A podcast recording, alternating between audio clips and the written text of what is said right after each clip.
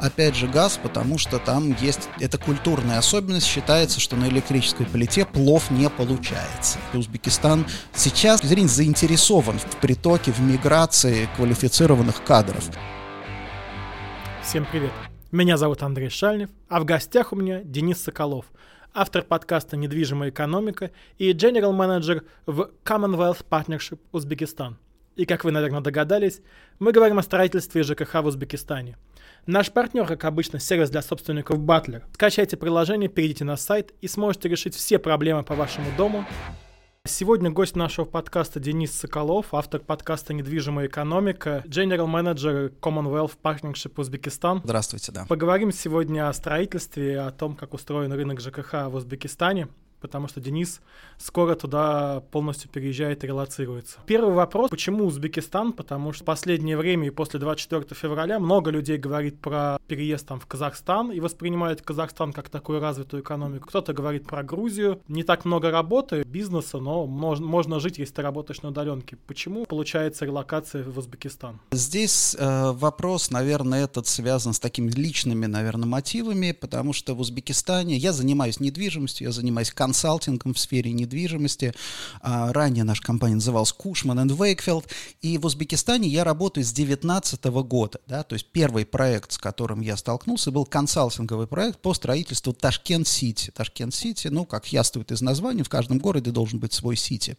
И как раз тогда только-только-только начала открываться экономика страны. Первый мой приезд в Узбекистан в восемнадцатом году. Это было, по-моему, я провел четыре часа в аэропорту на паспортном контроле, на каком-то таможенном контроле. Это был какой-то один из самых... Значит, это, это въезд в страну сравним был с въездом в Нигерию в свое время, да, то есть это был один из самых тяжелых таких опытов. Вот. А, но дело в том, что с тех пор а, я увидел изменения, которые были просто Просто, наверное, самые, да, самые быстрые изменения в укладе жизни, в экономике, в городской жизни. Вот если нам кажется, что в Москве, например, изменения были быстрые, то, пожалуй, в Ташкенте были еще более быстрые изменения. Поскольку для меня работа — это очень важная составляющая, соответственно, да, соответственно, уже, наверное, году к двадцать первому Узбекистан стал таким приоритетным рынком, наиболее интересным. И, соответственно, когда случилось двадцать четвёртого февраля, в общем, мне стало понятно, что перспективы, скажем так, российского рынка недвижимости. Ну, не сказать, что они туманные, да, они достаточно определенные. И в плане консалтинга, а консалтинг — это транснациональная работа, это, по сути дела, импорт-экспорт опыта, да, когда какой-то опыт, какие-то знания ты переносишь из одного места в другое место. Вот, соответственно, Ташкент, с моей точки зрения, оказался наиболее интересным, вот, опять же, в моей профессии. То есть, если бы я был, например, айтишником, если бы я был, может быть, я не знаю, там, художником-музыкантом, может быть, я бы выбрал бы какой-то какой-то другой рынок. Но вот с точки зрения недвижимости, с точки зрения бизнеса, пожалуй, вот сейчас я не думаю, что вообще, даже скажу так, что вообще в мире есть более интересное, горячее такое вот место, чем Ташкент. Да, я недавно слушал выступление Натальи Волчковой из Европейского университета, экономиста, и она говорила, что как бы одно из таких позитивных, наверное, следствий того, что случилось после двадцать четвёртого февраля, будет, что там в перспективе там, пяти лет у России рядом появятся две такие, ну, можно сказать, развитые экономики. Это Узбекистан и Казахстан, которые будут, в том числе из-за всей ситуации, которая сложилась с Россией, будут на самом деле развиваться.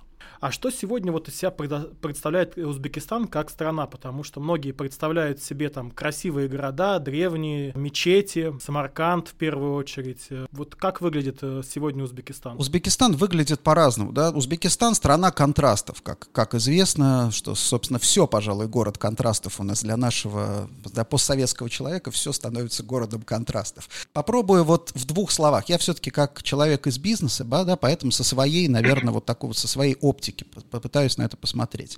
Это страна, которая двадцать лет была отрезана от мировой экономики, то есть абсолютно закрытая страна, причем закрытая не в том смысле, как, не даже не в таком смысле, как Иран, например, да, Иран тоже закрытая, отрезанная страна, я делал проект исследовательский в Иране, а Иран все-таки через свою диаспору, достаточно, да, обеспеченную, богатую диаспору в других, в европейских странах, в Германии, там, в том числе, да, Иран все-таки более или менее интегрирован, там, скажем, в контекст, я не скажу, что там в мировую культуру, там, да, в мировую экономику, но тем не менее в контекст. Узбекистан оказался вне этого контекста, потому что он был изолирован именно даже вот на уровне таких вот индивидуальных кон- контактов и бизнес-контактов. Соответственно, со сменой власти а, начался абсолютно естественный процесс, да, про- процесс либерализации, либерализации экономики, развития контактов, изменения, по сути дела, трансформации отношений, в том числе и с соседями, то есть через, э, как я понимаю эту идею, да, через установление, да, развитие, развитие новых контактов, чтобы получить все лучшее, да, э, что можно. Достаточно как бы простыми усилиями, такие низковисящие фрукты. Это, опять же, из-за эффекта низкой базы это дало очень быстрый, быстрый визуальный эффект. То есть вот еще недавно, да, ВВП на душу населения в Узбекистане был там тысяча долларов, сейчас там в районе там двух тысяч долларов. Я полагаю, что до пяти совершенно спокойно, да, эта страна без там каких-то радикальных изменений совершенно спокойно, да, может дорасти. То есть вот этот вот эффект низкой базы раз, плюс очень, опять же, своеобразный уклад, который сформировался вот за эти двадцать лет, да, из-за изоляции, и очень серьезный сейчас в обществе и там в деловом, в деловом сообществе, и, собственно, и у, у властей запрос на интеграцию в мировую экономику. То есть вот этот вот эффект, по сути дела, вот из этих трех вещей, это то, что мы сейчас видим. Да? С точки зрения, опять же, такой обывательской, значит, да, есть старые города туристические, да, туристические места, есть Ташкент. Ташкент — это два, это почти три миллиона жителей, это крупнейший город Центральной Азии.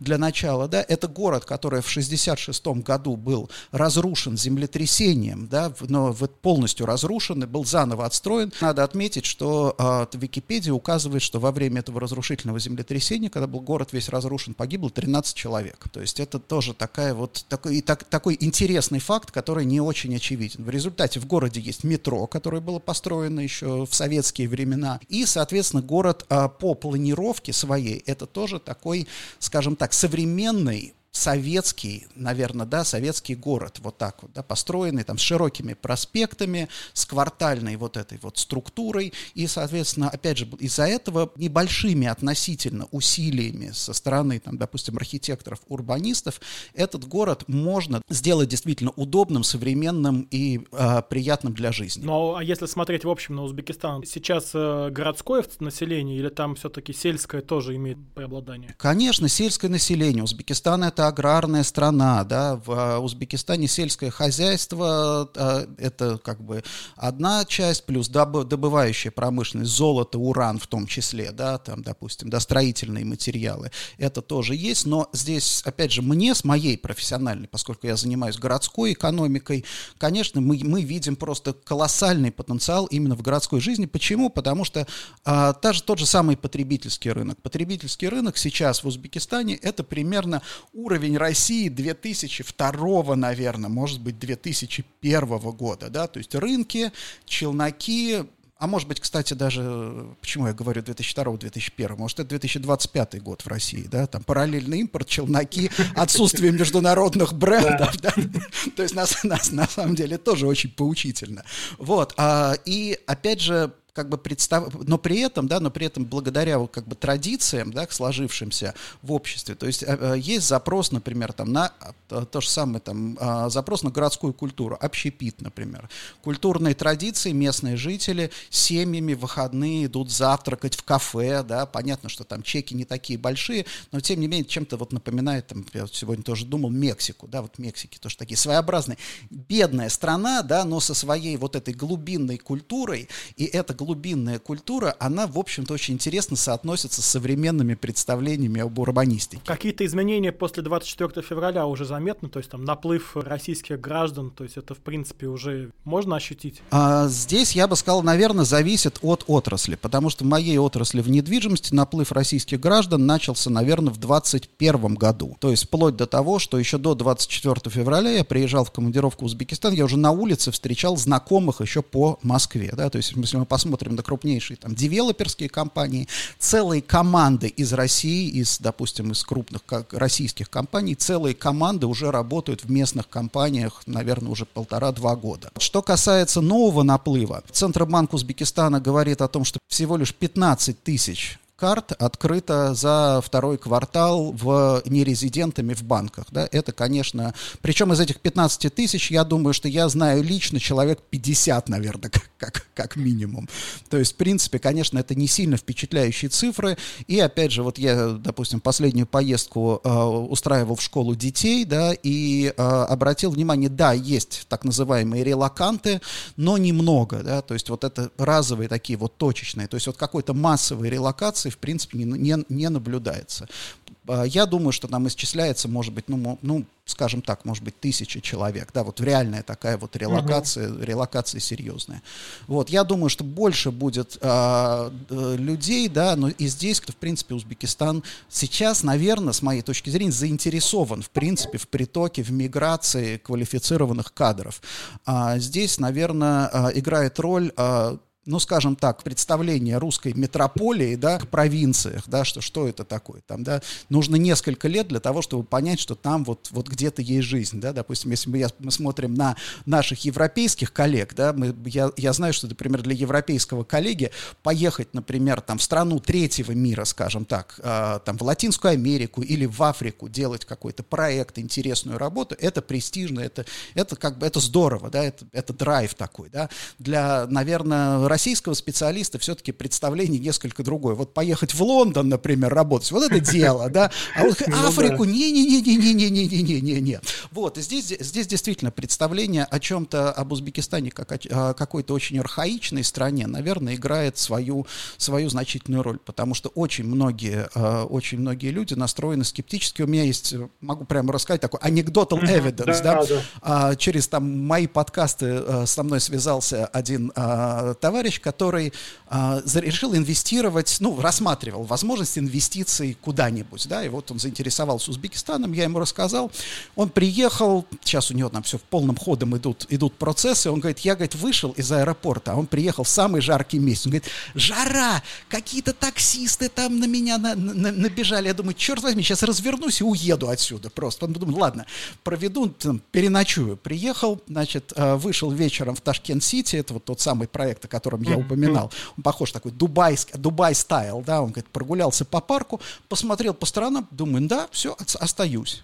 Вот, вот эти вот вещи, вот в городской жизни вот эти вещи мелкие, да, играют роль. Увидел ли ты там знакомый бренд, посидел ли ты в каком-то кафе, где ты увидел там близкую тебе там публику, вот как-то так. Вот это вот влияет на принятие решений.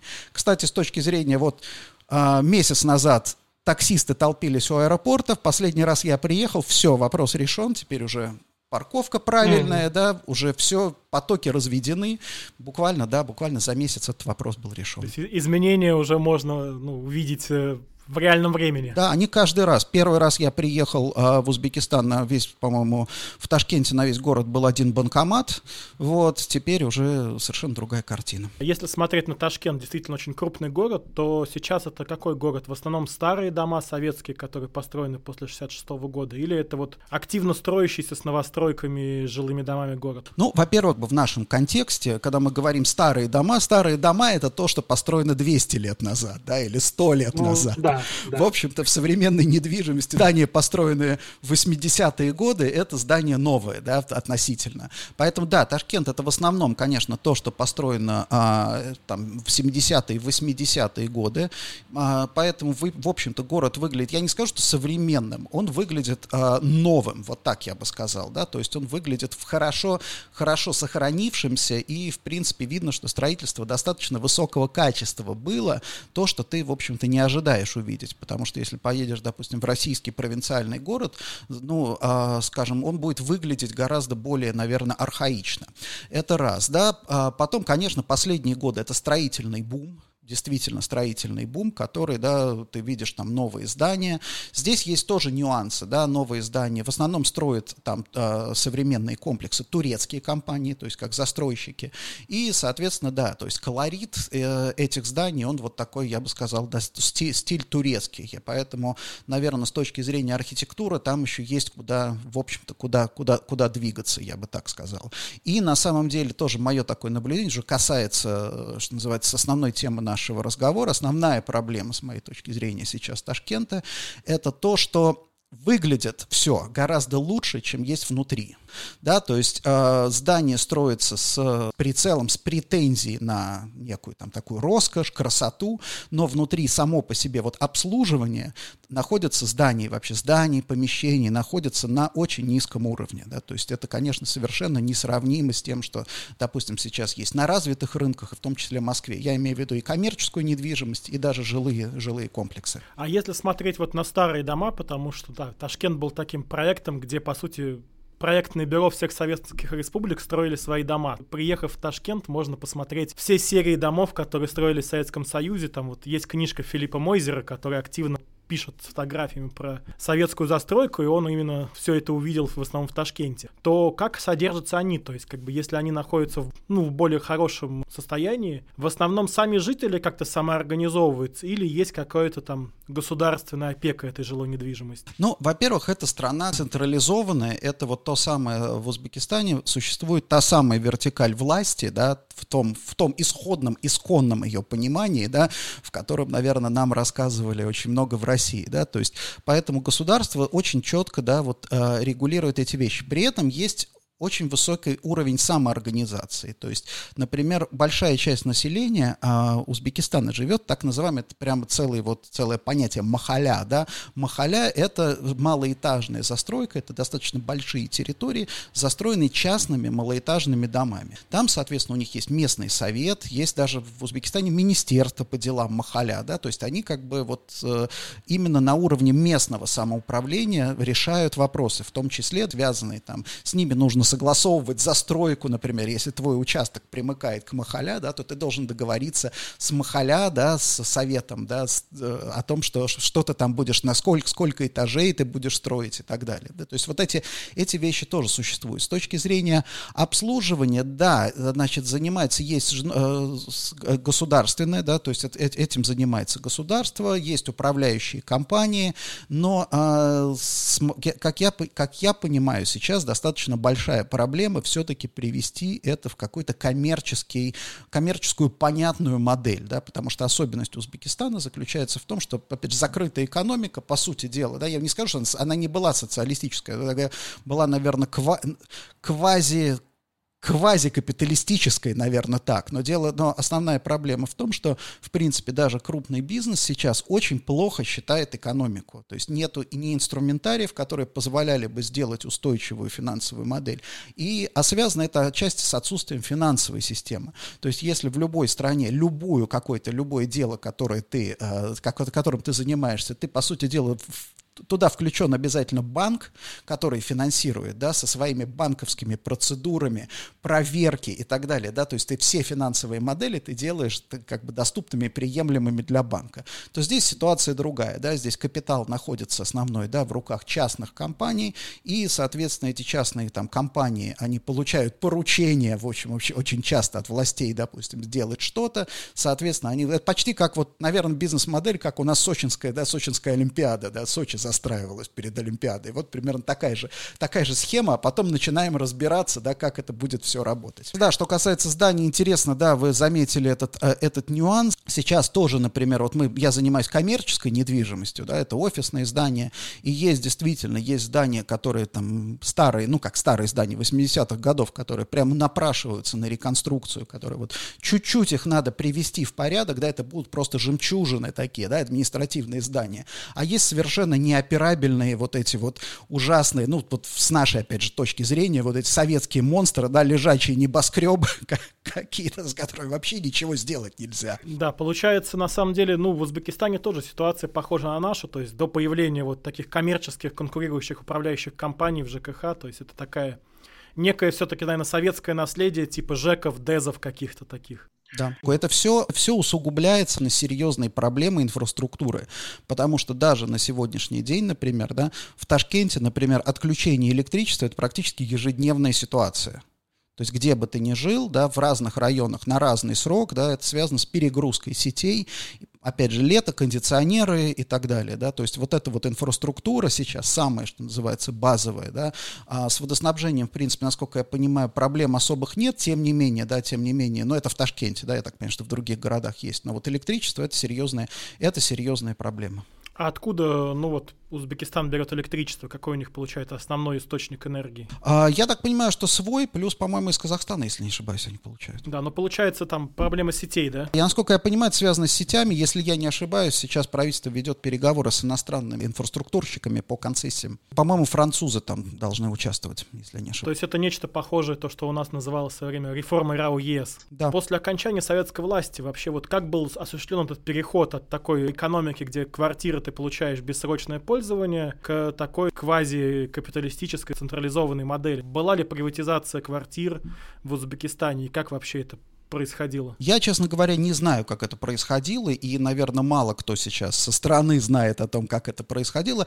Из того, что мы сейчас видим, да, при, э, приватизация была, квартиры находятся в частных руках, но, опять же, э, я так понимаю, что вот... Э, ну, скажем так, двадцать лет изоляции — это был все-таки не совсем Советский Союз в том виде, в котором мы себе представляем, потому что, по моим представлениям, была, в общем-то, проведена за этот период десоветизация, да, то есть если даже сейчас, например, ты приезжаешь в одну из, там, балтийских стран, стран Балтии, да, ты увидишь, что вот здесь у тебя, там, современная, условно, Европа, а потом ты попадаешь куда-то, да, и ты видишь вроде как Советский Союз, то, допустим, в Узбекистане, ну, как архитектура, она похожа на советскую, да, но вот этого вот как бы советского уклада, в общем-то, нет. И государственная идеология, насколько я понимаю, опять же, да, потому что это вот вещи, которые прямо впрямую не проговариваются. Но я так понимаю, что государственная идеология сейчас трактует советский период как нечто, ну, такое, ну, вот оно было и было, да, как бы не надо, как, как у нас говорят, да, не надо мазать все одной черной краской, да, но и гордиться там особенно нечему, да, то есть это не, как бы не, не рассматривается как цивилизационный проект, да, не рассматривает свою там историю именно там Улугбек, вот из этих, в те времена, да, просвет, ренессанс, да, по большому счету, сейчас они говорят, это третий ренессанс, да, после, вот именно после постсоветский ренессанс. То есть они Советский Союз рассматривают как некий такой вот откат назад. Я не антрополог, я там не историк, да, это вот именно мои наблюдения mm-hmm. с точки зрения бизнеса, потому что я очень мало вижу признаков, вот, ну, скажем так, вот, советских, да, вот как-то так, в ментальности даже. То есть, получается, все-таки они сознают себя такой, ну, достаточно древней цивилизацией с таким богатым историческим наследием. Да, опять же, это мои представления, да, я думаю, что опытные люди меня там поправят, скажут, Денис, ты ничего не понимаешь, но это вот то, из той картины, которую мы видим сейчас. Я так понимаю, что э, при э, Каримове особенно, да, особенно было такое вот, ну, идея, да, не сказать имперская идея, да, но идея, что вот Узбекистан — это очень такая, очень древняя, там, выдающаяся цивилизация, главная в регионе. Сейчас произошел разворот именно в сторону а, таких вот добрососедских, равных отношений с соседними странами, да, то есть они, это тоже, вот, мне кажется, очень важный, важный такой элемент. А строят дома в основном частные застройщики, то есть это все-таки, ну, рынок за, жилой застройки и другой — это частный сектор в основном, да? Да, конечно. Да, здесь, здесь тоже надо, надо понимать, это вот восточный, своего рода восточный такой колорит, да, потому что есть элита, элита владеет основными, в общем-то, капиталами, и вот представители элиты, они, собственно, там... Э- управляют банками, да, управляют, соответственно, девелоперскими компаниями, да, поэтому они и застраивают. А как э, люди покупают квартиры? Это в основном там ипотека, какое-нибудь долевое участие, или там нету таких договоров долевого участия? То есть как устроена вот покупка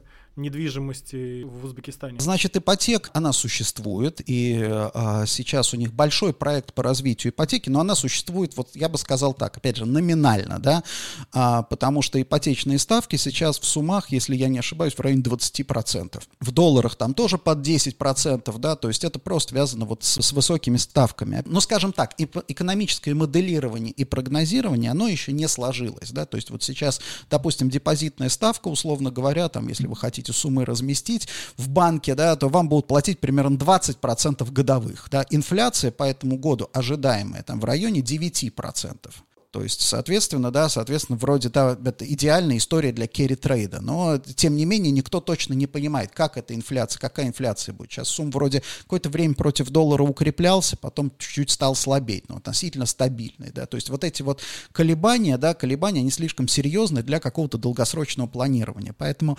долгосрочного кредитования и вот такого проектного финансирования как такового нет, поэтому застройщик что делает, да, застройщик продает сразу все, то есть он строит и начинает продавать. продавать, если это жилье, квартиры продавать, если это офис, этажи за этажами, блоками, блоками, как угодно, на этапе с котлована, да, вот, вот, вот, пожалуйста, да, как только покупайте. Соответственно, да, соответственно, у них есть вот этот аналог, да, договора э, долевого участия, у них нету проблемы, еще до сих пор не было никакой проблемы с обманутыми вкладчиками. Более того, интересный тоже, интересный такая, такой нюанс, э, он связан, ну, оп- мне, мне кажется, это тоже связано с определенным менталитетом, это тоже необычно, да, для постсоветского пространства, э, скажем так, системного, вот нету признаков системного мошенничества в экономике, вот так я бы сказал.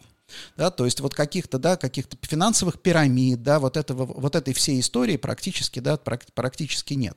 Поэтому, например, люди, да, они не, не видят здесь риска никакого, да, пойти и купить там квартиру на стадии котлован. Ну как, слушайте, ну вот этот вот девелопер, да, он же президенту обещал сдать, например, там свой дом, там свое вот это, свой, свой вот этот дом там, в двадцать четвёртом году, ну конечно сдаст, куда он денется, да, потому что там все просто, там если едет президент и видит, например, по трассе, там, что облупилась какая-то где-то штукатурка, да, девелоперу звонят сразу же, да, и девелопер к вечеру уже тут все, все зачистил, да, все сделал аккуратненько, да, то есть у них вот, вот в, этом, в, в, в этом смысле, поскольку, опять же, все девелоперы, все застройщики, они интегрированы как бы вот в эту, так или иначе интегрированы во властную вертикаль, это является своего рода вот как бы гарантией, да.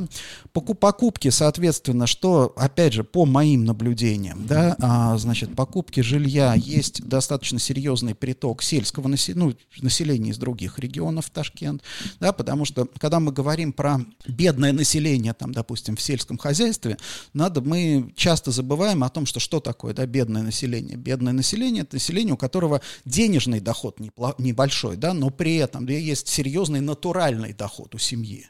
Соответственно, да, соответственно, семья может формировать вот эти финансовые подушки, да, покупать недвижимость, инвестировать в том числе, и, соответственно, да, отправлять там, в том числе отправлять своих детей учиться там в коммерческие вузы и так далее, да, то есть это тоже такая вот распространенная история. То есть, получается, для людей там, ну, путь к покупке квартиры — это сначала сколько-то лет накопить, и потом купить за полную там сумму. Ну, за полную сумму там есть рассрочки, есть система рассрочек, а, ну, да, рассрочки. Там, да, как, как, какие-то, да, уже от девелопера. Но это понятно, что все равно ты большую часть суммы ты должен внести.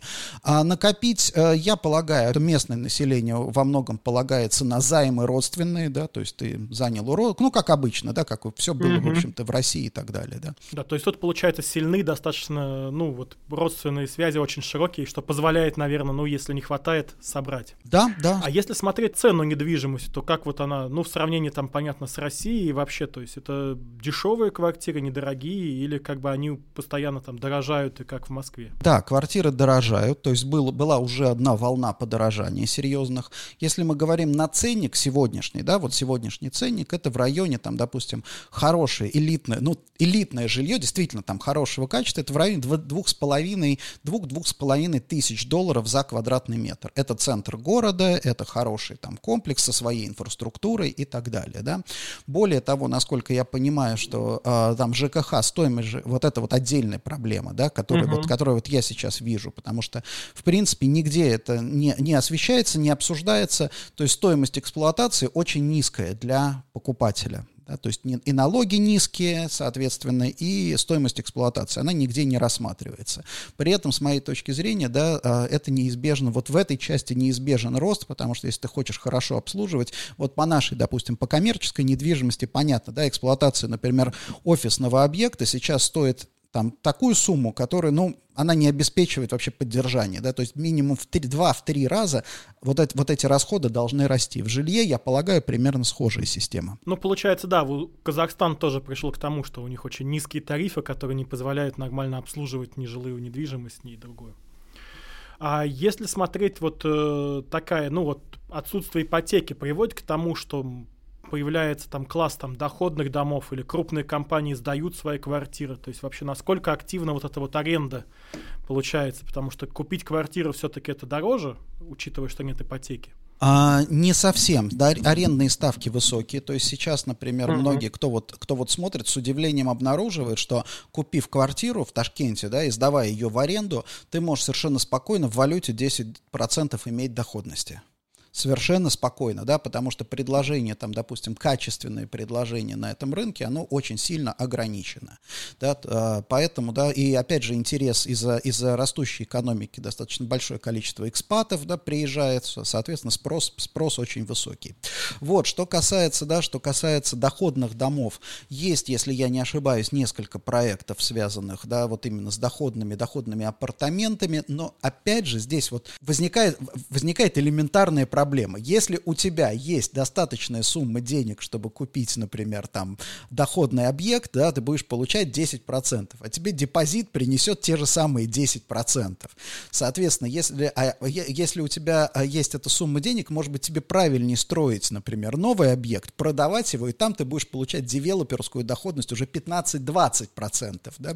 Поэтому вот именно вот этот недостаток долгосрочного капитала, да, капитала, который рассчитан на там, получение фиксированного, может быть, относительно небольшого дохода, вот это вот основная, наверное, сейчас проблема, потому что вот над чем мы сейчас работаем, в том числе там с коллегами, мы думаем о том, ну, как бы уже работаем над созданием там, фондов недвижимости, да, то есть тех, допустим, с, если собирать uh-huh. капитал, рассчитывающий там на доходность условно десять процентов, да, с, там, опять же, ну, пассивный, доход, пассивный доход десять процентов а, с учетом там, управления качественного и так далее, да, то это вполне как бы достижимая история. Для частных инвесторов, да, для частных инвесторов, опять же, да, покупают там, допустим, очень сейчас популярный, это, популярный продукт, это, допустим, там офисные этажи или, например, торговые помещения в новых жилых комплексах. Это такой вот no-brainer, по сути дела, да, ты покупаешь это помещение и, соответственно, его потом сдаешь в аренду. А насколько тогда для инвесторов зарубежных стран страна открыта? Люди из России могут купить квартиру там, купить офис, или это будет бюрократически как-то непросто? Начнем с простого, да, открытие юрлица э, нерезидентам занимает, наверное, где-то около сорок минут. Делается по интернету. То есть при, там, допустим, понятно, что сначала ты должен получить там номер налогоплательщика, но это как бы, да, само по себе открытие юрлица — это элементарная, вообще элементарная вещь. Именно нерезидентам. Дальше, что касается покупки. Физические лица, нерезиденты, там есть некий кэп. То есть, если я не ошибаюсь, в Ташкенте сейчас ты можешь купить квартиру как нерезидент, но она должна быть в новостройке и не дешевле сто пятьдесят тысяч долларов, если я не ошибаюсь. Опять же, понятная идея, чтобы, допустим, нерезиденты не разгоняли вот этот вот, что называется, рынок доступного жилья. И это, наверное, как мне кажется, очень-очень разумная мера. Вот, соответственно, да, соответственно, как нерезидент, опять же, купить там офисные помещения ты тоже можешь достаточно легко. В чем проблема, да, то есть вот казалось бы, да, казалось бы, какой-то рай просто вот, вот, конечно, везде есть подвох. И самый главный подвох, это вот, как я уже говорил, управление, да, потому что все-таки представим себе экономика, которая открылась только-только недавно, механизмов, да, понятных, тот же самый, там, допустим, сдача в аренду, вот элементарно. В России все просто, да, в России или даже, да, в Казахстане, все просто.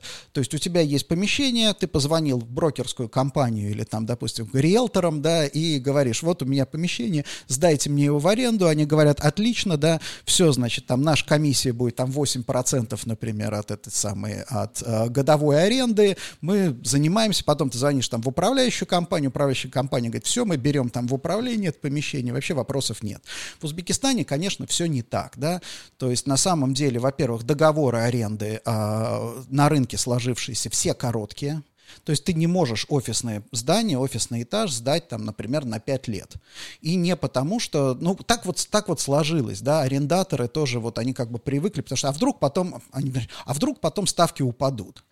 Или наоборот, там, собственник, допустим, думает, а вдруг ставка вырастет, а я заключил по низкой ставке, да, я ж проиграл. То есть у них нет вот этого мышления как бы долгосрочного, да, долгосрочного финансирования. И это очень сильно усложняет ту самую историю. Соответственно, да, нету услоявшихся, сложившихся команд там брокерских. То есть, грубо говоря, вот сейчас, если меня, хоть я и занимаюсь коммерческой недвижимостью, мне задают вопрос, например, сколько времени уйдет на то, чтобы сдать в аренду, там, допустим, вот офисное помещение по рынку, вот это конкретное. В Москве я четко могу сказать, точно знаю, знаю, вот сколько, даже сейчас, например, да, в Узбекистане это вот вопрос, да, может, за один день, да, а может быть и за пять месяцев у тебя не получится и так далее. Да, вот, вот, вот поэтому из-за отсутствия вот этих вот сложившихся структур, инфраструктуры деловой, да, вот я бы так сказал, вот это основная проблема, которая не позволяет предсказывать тебе вот это все, как это все будет да. работать. Получается, ну, это все следствие того, что отсутствуют э, долгосрочные инвестиции, долгосрочное планирование, что это будет такая... Но это, получается, в принципе, вопрос, ну, ближайшего будущего, потому что если экономика развивается, и там есть стабильность. Совершенно верно. Здесь есть курица и яйцо, как говорится, да, потому что а, экономика, вот, мне кажется, переход к долгосрочному планированию, к долгосрочным инвестициям, это как раз стимул для развития экономики. То есть вот если мы посмотрим, там, например, да, на любой, ну, самое банальное, да, на структуру ВВП любой страны, мы увидим, что везде там строительство — это где-то пять-шесть процентов ВВП, да, примерно, да, вне зависимости, что в Америке, что в Китае, что в России, что в Узбекистане, да, а вот операции с недвижимостью, это вот в некоторых странах, это до восемнадцать процентов, да, это вот там, по-моему, в Китае это почти двадцать процентов, да, в России это там двенадцать процентов, в Узбекистане ноль пока. Просто-напросто. Вот, собственно, вот, вот, вот где основной потенциал. Но это требует, да, это требует все-таки подготовки кадров. Вот сейчас это действительно нехватка, очень серьезная нехватка кадров. Почему? Вот я начал с чего? Русские, российские экспаты как раз и занимаются управлением вот этими крупными объектами а, недвижимости для местных девелоперов. А если смотреть э, на управление жилой, жилой недвижимостью, особенно вот, ну, понятно, что в старом фонде все-таки это пока... Скорее всего, не, не то, что мы привыкли видеть в Москве, и там стоит небольших денег, и в основном держится на самоорганизации.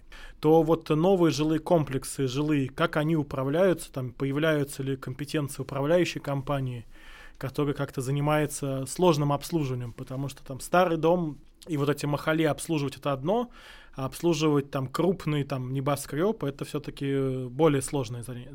Ну, жилых комплексов в небоскребах там нету, прямо скажем, да, есть э, высотные, ну, да, естественно, это как бы, да, девелопер создает, у девелопера есть своя управляющая компания, да, и, как я уже говорил, этим занимаются во многом, очень много российских экспатов этим занимаются как раз, да, и это, э, но, опять же, у самых прогрессивных девелоперов, конечно, те, кто сейчас там пытается строить один-два там проекта, это здесь большой вопрос. И я бы на самом деле на месте там, тех там, потенциальных инвесторов в первую очередь как раз смотрел бы на вот, вот, вот на эти, есть ли у компании компетенции и вообще как бы какой-то план, перспективы по организации именно эксплуатации объекта. Потому что вот это вот не гнаться, да, потому что сейчас обычно там, какой sales point у некоторых девелоперов, да, они говорят: ой, отлично, да, там, я уже с этим сталкивался, мы берем на себя обслуживание, да, вот все Все вот, как бы мы все берем на себя.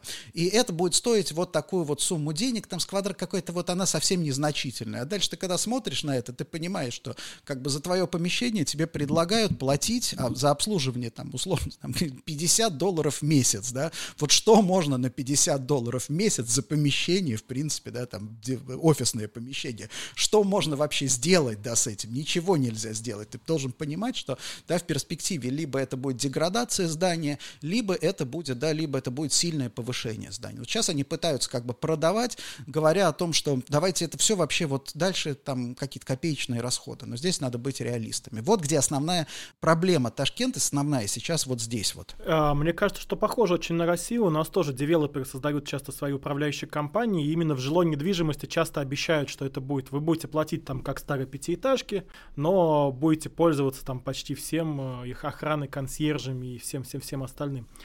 Но у нас это обычно вызвано какой-то гарантией. А вообще есть ли такое понятие, как там гарантия девелопера на объект, который он сдал, и в течение какого времени она распространяется? Потому что, ну, в России мотивация застройщика создавать свою компанию в основном это как бы вот срок гарантии, чтобы минимизировать потенциальные претензии какие-то. Здесь я не очень компетентен в отношении жилой недвижимости. Вот что касается коммерческой недвижимости, в России, по крайней мере, ситуация ведь совершенно другая была, да? Изначально качественное обслуживание это была большая, как бы это составляющая часть качества, там, допустим, здания. И, допустим, те самые там, там девелоперы офисных помещений, они, в принципе, никогда не стеснялись. То есть у тебя там класс А, это значит минимум сто двадцать долларов эксплуатационных расходов за квадратный метр в год, да, минимум, да, а то сто сорок, сто шестьдесят, здание там класса прайм, это будет все сто шестьдесят, да, и никто не стеснялся, не, это, это всегда была такая вот важная история. Вот, что касается, допустим, что касается Узбекистана, там нету этого понятия вообще, то есть они думают о том, что, ну, грубо говоря, эксплуатация почти бесплатная, главное, главное построить. Что касается гарантий, я не уверен, что там есть э, как бы вот этот вот институт гарантии, у них есть институт скорее такой вот репутационный, я бы так сказал, да, потому что пока, вот честно скажу, что по Ташкенту я не видел каких-то вот прямо вопиющих проблем, да, что вот там собрали деньги, обещали класс там, да, там высокий класс, построили там плохо, да, то есть есть ситуации, когда построили плохо, ну, потому что просто не умеют лучше, вот так вот, да, но вот, вот, вот, вот именно такой вот заведомо, да, э, скаж, скажем так, я не скажу мошенничество, а заведомо искаженные финансовые модели, что ты там понимаешь, что ты здесь там, здесь срежешь углы, здесь поснизишь качество, да, и на этом ты заработаешь. Вот, честно говоря, вот такого я там не вижу. То есть там история такая, как, наверное, опять же, в Москве было в коммерческой недвижимости в начале нулевых. Все хотели строить класс А, здания класса Б появлялись, потому что ты не смог построить класс А, да. То есть ты хотел, но не смог просто. Если смотреть на отличие России и Узбекистана, там Узбекистан очень теплая страна вообще. Есть ли там какое-то центральное отопление, делается ли в жилых домах? Потому что у нас это как бы одна из самых таких серьезных статей затрат людей, которые живут в квартире, это оплата отопления. Как вообще с центральным отоплением в Узбекистане? Центральное отопление есть, да. У них единственное, что на, на, на, в, ну, в жилых комплексах во многих, да, горячая вода собственная, да, то есть они сами ее там со собственной котельной. Газ обязательно, в обязательном порядке там газ, да, почему? Опять же газ, потому что там есть, это культурная особенность, считается, что на электрической плите плов не получается, да, поэтому вот газ, это, да, это вот, это серьезно, это вот обязательно. Я недавно разговаривал там с одним девелопером, он там хочет строить, думал о том, чтобы строить арендное жилье, ну, для там может быть, там, для айтишников, еще что-то, и как раз я поднял, он говорит, я не могу строить высокий этаж, потому что если ты газ тянешь там выше какого-то этажа, там нужны дополнительные какие-то вещи. Вот, я говорю, зачем газ-то? Он говорит, ну как? А как газ-то? Как без газа? Кто ж гад... Никто ж не, не будет снимать квартиру без газа, да, то есть это вот глубоко на самом деле у них эта история прошита. Вот, а у них другая вещь, это, конечно, электричество. Это кондиционирование, потому что страна жаркая, лето все-таки это сорок там, градусов, э, июль, вот июль до середины августа, это сорок и, и более, да, то есть без кондиционеров невозможно, соответственно, у них статья расходов это электричество. И насколько я понимаю, у них есть, э, сейчас электричество субсидируется, и, но есть программа как бы отказа от этих субсидий, поэтому в перспективе, да, электричество будет стоить все дороже и дороже. То есть государство раньше занижало тариф, скажем так, для жителей. Ну, да? Оно как бы, что значит занижало тариф? Оно установило тариф, да, какой, который, uh-huh. который нужно, да, как я уже говорил, да, экономика вот для так, в такой стране, она работает, опять же, немножко, да, немножко по-другому, потому что если ты регулируешь, условно, у тебя курсы регулируются, у тебя тарифы регулируются, да, зарплаты, по сути дела, регулируются, да, то как бы где-то занижаешь, где завышаешь, ты сам не понимаешь, по большому счету. Сейчас ситуация простая, опять же, поскольку они привлекают тех же самых, там, иностранных инфраструктурщиков, да, то здесь э, первое, да, первое это как раз понимание, какая истинная цена энергии, да, для страны. Соответственно, у них есть вот эта программа приведения там, тарифа к там, соответствию с истинной ценой. Как устроена вообще ситуация с вывозом мусора? Как это все происходит? Насколько это современно? Или это все-таки там, ну, старые полигоны и вот пока простой своз туда мусора? Я не сталкивался, я не видел и, не, и ничего не слышал про эту проблему. Опять же, отчасти это связано немножко с архаикой, по-моему, это во многом связано с архаикой ведения домашнего хозяйства. То есть там доставки — это достаточно редкая история. И, да, допустим, вот условно говоря, я сейчас снял квартиру в жилом комплексе, ну, такой хороший жилой комплекс в центре города, да, и просто даже те, то количество мусорных баков, ну, вот я там я выношу мусор, например, да, я с утра, я вижу, что вот как бы их примерно в четыре раза меньше, чем должно было бы быть в Москве. Их нету вот этих упаковок в большом количестве, да, потому что все-таки, да, вне зависимости от даже социального, там, социального положения, люди покупают товары на рынках, понятно, да, что это, там, хорошее качество в России, в чем катастрофа, да, в том, что если раньше пачка сметаны была двести пятьдесят грамм, то теперь она сто пятьдесят грамм, а пачка все равно пачка, такого же, по сути дела, такого же размера, то есть мы как бы продуцируем все больше и больше мусора. Вот, поэтому, честно говоря, я не думаю, что там есть какие-то высокотехнологичные сейчас, да, какие-то истории, у них есть э, другие, у них другие приоритеты сейчас, это переход, опять же, на электромобили с точки зрения, там, экологии, да, а, они обнулили пошлины на, а, не на гибриды, а на электрические автомобили, поэтому, на самом деле, в Ташкенте можно достаточно много увидеть электрических автомобилей, а, и, соответственно, солнечная энергия тоже, то есть это вот сейчас два таких вот серьезных направления. Честно говоря, не сталкивался с обсуждением вопроса мусоров вообще. Ну, видимо, скорее всего, пока время не пришло, то есть все-таки это... Да, все-таки да. Это... Как, я, как я уже говорил, они решают вопросы, например, да, по, там, по мере их, что называется, возникновения. Сначала были, там, допустим, те же самые там, банкоматы, обмены, обмены валюты. Теперь вот дошло время до водителей а, в аэропорту, например. Да. Следующее у них явно совершенно, это следующая проблема, которую они будут решать. Это навигация а, по... А, не навигация, это алгоритмы дорожного движения. Там очень широкие дороги в городе, но совершенно как бы непродуманными а, алгоритмами проезда перекрестков и так далее. Поэтому там достаточно много аварий.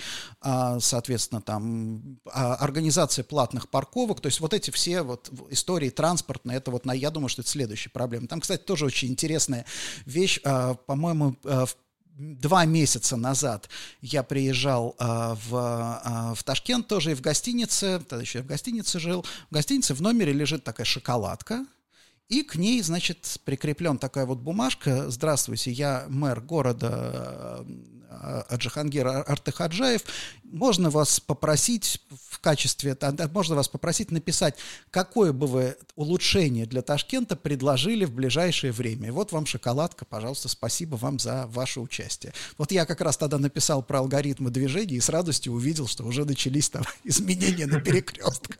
А я так подумал, что это как можно за шоколадку заставить консультанта работать. Да, но это прям такой хороший какой-то клиентский сервис, можно сказать, такой. А вообще, если, да, если смотреть вот на эти сервисы взаимодействия с людьми, есть ли вот какой-то, не знаю, или готовится аналог там активного гражданина в Москве, добродела в Московской области, то есть такого портала, где ты можешь пожаловаться, внести какое-то предложение на какую-то проблему в городской жизни, там незакрытый люк, отколупившуюся штукатурку или вот э, какие-то такие цифровые сервисы? Значит, аналога активного гражданина, слава богу, нет, вот, э, но они реагируют в соцсетях очень активно, да, то есть, в принципе, ты можешь в соцсетях затегнуть и получишь вот э, ответ, да.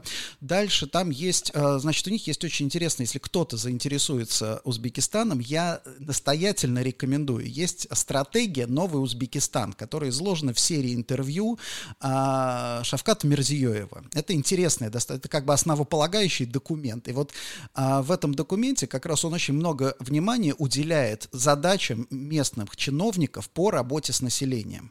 То есть вот у них прямо стоит кей пи ай, сколько, да, вот на, там, на сайтах а, ведомств, да, сколько пришло запросов от населения, сколько обработано, насколько ответили, да, то есть вот эта вот работа прямая, непосредственно работа с населением, это большая достаточно история. Поэтому вот у меня сложилось ощущение, что да, что у них есть вот эти системы там обратной связи.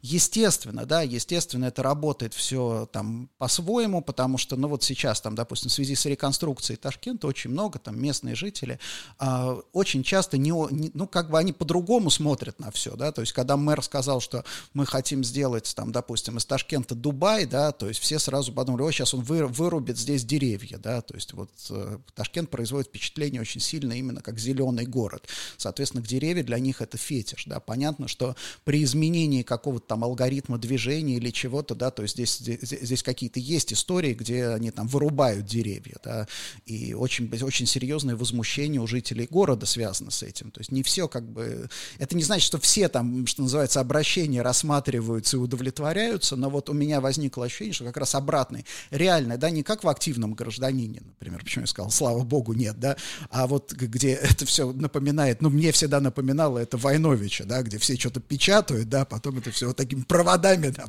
куда-то это все падает. Здесь именно, да, вот эта вот возможность у граждан, что называется, получить ответ по существу от чиновника, она есть. Интересно, потому что, да, у нас это цифровизация пошла куда-то не туда и создала целую отрасль экономики, где люди сидят и отвечают на поступающие запросы, в том числе в, в интернете. А если смотреть вот на съем квартиры, аренду, то есть там у нас есть Яндекс, Циан, как снимать квартиру в Узбекистане, как искать объявления, то есть это цифровизировано как-то или как устроен этот сектор? Ну, это обычный сервис объявлений о эл икс, да, риэлторы и так далее. Тут вопрос в другом, да, вопрос в том, что рынок маленький, у нас как бы цифровизация, причем при том, что цифровизация, это, конечно, совершенно замечательная вещь, да, но цифровизация, она нужна серьезно, когда у тебя очень большой, как бы, объем информации, да, то есть если мы говорим про съем квартиры, в принципе, вот в этой ситуации опытный риэлтор, который работает в твоем сегменте, это решение, что называется, вопроса. Вот, допустим, на моем опыте сначала я пытался взаимодействовать с одним риэлтором, это было практически, ну, как бы он, он находил квартиру, он показывал, да, и, и что называется, ну, не, не складывалось, да, потом появился другой риэлтор, который со второго показа подобрал квартиру, да, потому что он понял задачу, у него, соответственно, да, там, в, что называется, в портфеле, там, соответствующие квартиры, да, и все, и как бы этот вопрос решается, потому что, опять же, рынок очень такой, эм, ну, скажем так, деконсолидированный, вот так я бы сказал, да, то есть и у, там, допустим, у арендатора нет четкого понятия, там, что именно он хочет, и, собственно, у арендодателя тоже нету, нету понятия, на кого он ориентируется, поэтому, соответственно, и аренда, там, допустим, квартира, она идет от, там, допустим, двухсот долларов до двух тысяч, вот так. Ну да, получается, что ты либо ищешь сам и тратишь много времени, либо привлекаешь риэлтора, который тебе поможет. Если ты релокант или если ты, там, допустим, иностранец, конечно, тебе нужен риэлтор, безусловно, да. И опять же, что интересно, что, какие у меня сложились ощущения от поиска квартиры. То есть, скажем, если мы в недвижимости, в жилой, в России мы всегда очень сильно учитываем риски там, мошенничества, да, в этой сфере, то вот, опять же, от Узбекистана у меня сложилось такое впечатление, что там этих рисков, ну, как бы, по крайней мере, там рынок, что называется, недооценивает эти риски, или там, ну, об этом никто не, ну, как бы никто не говорит, ну, что, ну, как, да не было таких случаев, чтобы кого-то обманули при аренде. Да вообще не было, да вы что? Вот что при аренде необходима регистрация. То есть вот самый главный документ, который в Узбекистане нужен иностранцу, это вот свидетельство, прописка, грубо говоря. Поэтому, соответственно, угу. любой договор аренды с тобой идут в паспортный стол и должны тебя прописать там. Да, то есть это не как в России, где это надо отдельно согласовывать с арендодателем, где это отдельный как бы пункт, и многие на это не идут. То есть там это как бы такое, ну, предполагается. Без регистрации ты не, не сможешь ни открыть счет в банке, ни в школу устроить mm-hmm. детей, да, то есть это не в поликлинику прийти, то есть регистрация — это прям вот самая необходимая вещь. Получается, вот эта стратегия «Новый Узбекистан» — это как, по сути, такой план реформ. Какие вот ближайшие там планы реформ в Узбекистане, то есть что у них сейчас в приоритете к ближайшему времени? Ну, это, по сути дела, то, что я увидел, это три, да, три вот таких составляющих. Это первое — добрососедские отношения со всеми, то есть поэтому там мы видим Мирзиёев встречается с Токаевым, разговаривает с Путиным, приезжают там Талибан, да, тоже самый запрещенный в России, вот, запрещенный в России дружественный Талибан, да, по-моему, так правильно, вот, то есть это, та, это, это первая часть. Вторая — это комфорт для граждан, да, то есть вот это тоже очень важно, то есть взаимодействие граждан с чиновниками, прямое при сохранении, я так понимаю, опять же, вертикаль, жесткая вертикаль власти, при этом, а, да, возможность обратной связи и прямой, что называется, грубо говоря, прямой демократии локально, в локальных каких-то проявлениях. Да, это вторая часть. И, соответственно, третья, третья часть — это здоровье и образование. Вот это то, что они сейчас, особенно образование, они сейчас очень серьезную проблему видят, в частности, да, урбани... в условиях опережающей урбанизации.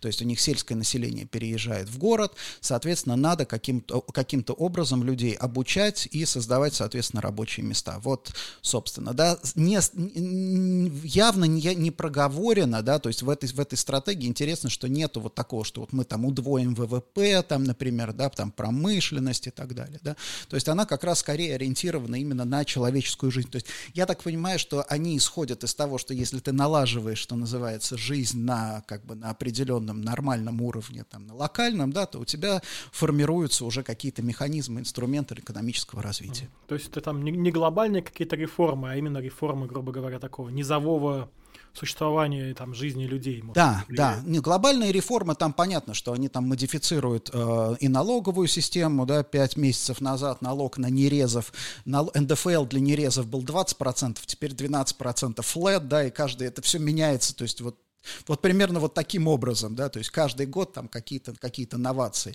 То же самое, как я говорил там про квартиры, сейчас иностранцы могут покупать сто пятьдесят тысяч, еще там полгода назад это было двести пятьдесят, да, то есть вот эти вот как бы облегчения, они идут одно, одно за другим, но в целом, опять же, вот идеологический посыл, да, вот он такой, то есть именно локальный, да, такой вот локальный комфорт, вот, наверное, я бы так сказал. И мы много говорим о релокации, о том, что там появляются люди, которые занимаются жилой недвижимостью и другой недвижимостью из России, и насколько там вообще комфортно носителям русского языка, то есть общаются ли люди там на русском языке, и вот как это устроено, ну вот взаимодействие, то есть если приезжают, допустим, работать люди, нам наша команда девелопер в девелопмент какая-нибудь, они работают на русском языке или на, на каком? Да, конечно, мы разговариваем на русском языке, да, если мы встречаемся там, допустим, как консультанты с мэром, мы с мэром разговариваем там на русском языке, да, это как бы русский язык, в, это язык делового общения, так я бы сказал. Да, местное население сейчас активно учат английский язык, естественно, да, потому что они там предполагают интегрироваться в глобальную экономику, но, в принципе, на русском языке, да, достаточно комфортно, хотя, конечно, я там Там, предполагаю, что дети мои, они будут учить узбекский язык, да, по крайней мере, для каких-то, да, как, каких-то базовых вещей. А насколько я понимаю, да, там зависит еще, то есть, допустим, Наваи, Ташкент говорят на русском языке, допустим, Кашкадарья, там, Кашкадарьинская область, насколько я понимаю, там говорит на узбекском языке, на русском практически не говорит. Да, это, ну, как бы вот, вот, вот так вот. Что касается отношения, как все, да, очень любят э, наши соотечественники, спрашивают, а как там русских любят или не любят, как там нас любят, любят или не любят. Вот. Там есть несколько таких, э, скажем так, нюансов. Э, то есть в целом, да, в целом сейчас местные жители понимают, что, э, по сути дела, э, за счет э, русских релокантов они могут получить доступ, ну, грубо говоря, к достаточно образованному населению, к да, там, кадрам, да, по, и поскольку все равно поток небольшой, проблем сейчас нету, наоборот, даже, то есть вот я опять же устраивал детей в школу, мне там в местном районо сказали, что ой, с удовольствием, да, вообще нам как бы, как, как бы хорошо, мы с удовольствием сейчас берем релокантов, да, нам это идет, идет только на пользу. Вот, как-то так. Плюс там еще интересная история, опять же, тоже такие исторические параллели. Во время Второй мировой войны там же было, они принимали огромное количество детей-беженцев. То есть были там по пятнадцать-двадцать человек, они размещали в семьях, они очень любят там детей, детей там много в семьях, да, и вот это вот как бы традиция, да, наверное, традиция гостеприимства такого, да, вот у них там национальная, вот, вот опять же, как я представляю, национальный такой фетиш, национальная гордость, это вот наше гостеприимство, да, узбекское, вот, это вот, оно, это тоже срабатывает. А, и напоследок вот такой какой-то у нас всегда есть традиционный вопрос, особенно вам как консультанту. Вот если бы у вас была возможность дать там совет правительству Узбекистана, президенту вот, по стратегии «Новый Узбекистан», то вот какой бы самой приоритетной, наверное, реформу вы бы ему посоветовали сделать в первую очередь для того, чтобы Узбекистан еще сильнее рос? Я бы сейчас, да, ну, понятно, стратегия «Новый Узбекистан», она написана, и она не вызывает у меня, опять же, в том виде, в котором она есть, она не вызывает вопросов. Я бы сказал сейчас, что самая вот большая задача, главная задача для Узбекистана — это именно интеграция в мировой рынок капитала. Это вот сложная, да, сложная, серьезная задача, то есть, грубо говоря, создание каких-то платформ, да, платформ, которые там, допустим, инвестиционных платформ, по которым, ну, условно, да, там, допустим, вкладчики там банков Goldman Sachs, типа Goldman Sachs могли бы инвестировать, например, да, в активы, там, допустим, в, там, не только недвижимые, но в том числе и в производственные активы а, Узбекистана, да, то есть это вот, грубо говоря, это банковская система, это именно вот создание вот этих вот платформ. Это, наверное, самая сложная сейчас задача. Большое спасибо, Денис, за наш разговор. Было очень интересно. Хорошо, спасибо, Андрей. До свидания. Всем пока. И спасибо большое вам, что послушали наш выпуск. И нашему партнеру, сервису для собственников Butler. Скачивайте приложение сервиса в App Store и Google Play. Решайте проблемы вашего дома просто и удобно. Подписывайтесь на наш подкаст на всех подкаст-платформах. Ставьте лайки. Подписывайтесь на мой телеграм-канал и становитесь нашими патронами на сервисы Boosty. Ссылка будет в описании подкаста. До новых встреч!